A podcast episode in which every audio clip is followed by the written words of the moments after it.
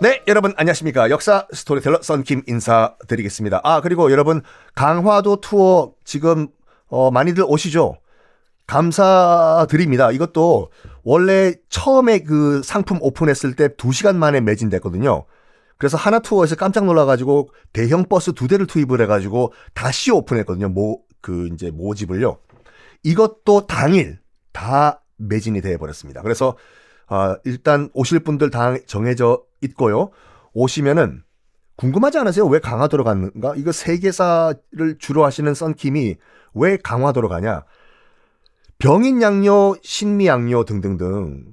왜 서구 열강은 다른 섬도 아니고 제주도, 거제도, 진도 등등등도 있는데 왜 하필이면 강화도에서 양요를 일으켰냐? 왜 강화도를 목표로 했냐? 일본도 왜 조선을 개항시킬 때 강화도를 먼저 침공을 했냐? 이거 얘기. 세계사적 관점에서 강화도 이야기를 풀어 나가 드리겠습니다. 어우, 떨려. 박원종, 지난 시간에 말씀드렸던 그 월산대군 부인, 그러니까 월산대군 부인 박 씨의 남동생 박원종이 구테타를 준비를 해요. 맞아요. 그 반정의 주인공은 박원종이었어요. 왜? 왜 셔마? Why? 박원종이었냐? 연산군 일기를 보면 이런 내용, 엽기적인 내용이 나와 있는데 뭐냐면 그 월산대군 부인 박 씨를 연산군이 연산군이 겁탈을 해버렸다. 그래가지고 박 씨, 월산대군 부인 박 씨, 박원정 누나가 연산군의 아이를 임신했다. 이런 내용이 나와 있어요. 연산군 일기에.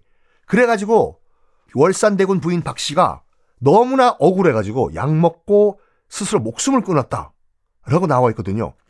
그러면 박원종 입장에서 봤을 때는 이거는 피눈물이 나는 이 한이 맺히죠, 당연히요. 그래가지고 우리 누나를 죽게 한 연산, 우리 누나를 죽게 한 연산, 내가 가만 놔두나 봐라!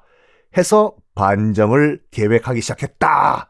라고 나와 있는데, 박원정이 이제 누굴 찾아가냐면, 이제 마음 먹었어요. 연산군은 난 죽여야 되겠다고. 박원정이요. 박원정이 누굴 찾아가냐? 신수근이란 사람을 먼저 찾아가요. 이수근은 앞뒤가 똑같은 대리운전이고, 이수근이 아니라 신수근을 찾아가는데, 이 신수근이란 인물이 누구냐면, 연산군 부인이잖아요. 연산군 부인, 그러니까 중전마마의 오빠예요. 연산군 부인이 신씨였거든요. 연산군 부인 중전마마의 오빠. 그러니까 연산군 입장에서 봤을 때는 매형이죠. 신수군요. 그런데 말입니다. 이 신수군의 딸이 있었거든요. 이 신수군의 딸은 성종의 둘째 아들과 결혼을 했어요. 그러니까 신수군의 딸은 성종의 둘째 아들, 즉 연산군의 동생한테 시집을 가거든요. 연산군 동생이 진성대군이란 사람인데 연산군 동생 이 진성대군한테 시집을 보내요. 애매한 포지션이에요, 지금 신수군이. 자, 박원정이 신수군을 찾아가가지고 이런 말합니다. 신수군 대감 잠깐 나오시오. 끼익 등 어, 박원종 대감 무슨 일이요? 결정하시오. 동생이요, 딸이요, 결정을 하시오. 신수근 대감. 동생이냐, 딸이냐, 결정을 해라. 즉, 동생. 그러니까 지금 연산군의 부인이죠. 아니면 딸. 그러니까 연산군의 동생. 그 성종의 둘째 아들. 뭐 다 아시겠지만 연산군의 동생 진성대군이 나중에 구테타 일으키고 그 다음 왕 중종이 돼요. 결정하시오.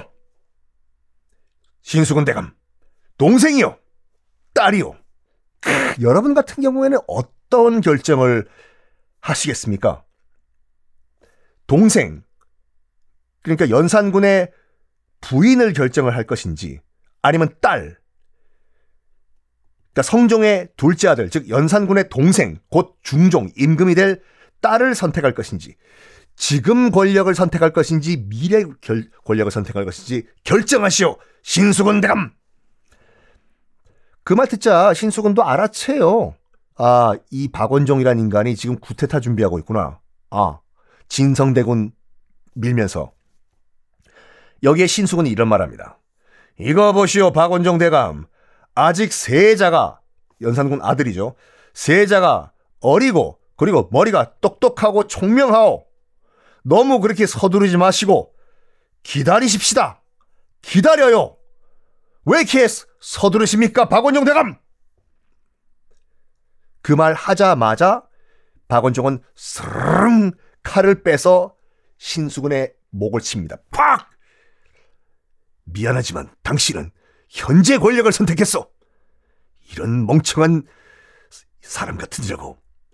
그래서 신수군의 목을 치면서 박원종이 드디어 중종 반정이 시작이 됩니다.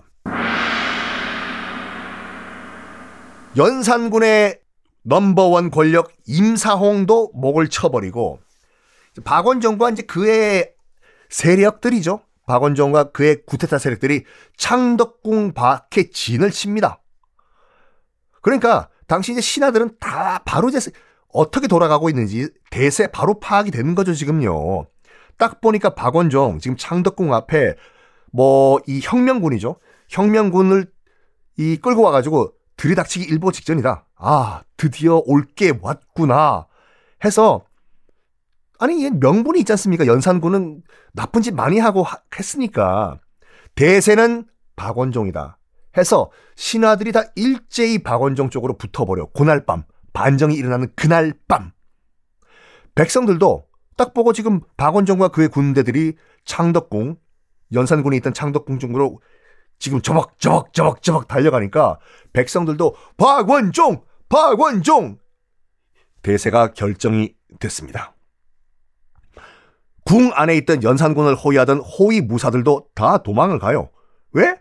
여기서 맞서 싸워봤자 박원종의 그런 혁명군이랑 자기들은 죽는 게 뻔하거든요. 다 도망가서 궁 안에는 누구만 남았냐? 연산군만 남은 거예요. 여봐라! 여봐라! 궁 안이 왜 이렇게 조용하냐? 걔 누구 없느냐? 그때 내관, 내시가 문 열고 들어와요. 츠다! 여기 계신 분들이 옥새 달라고 하시는데요. 아, 게임 끝난 거예요. 옥새를 달라. 자, 이 반정 어떻게 또 전개가 될지 다음 시간에 공개하겠습니다.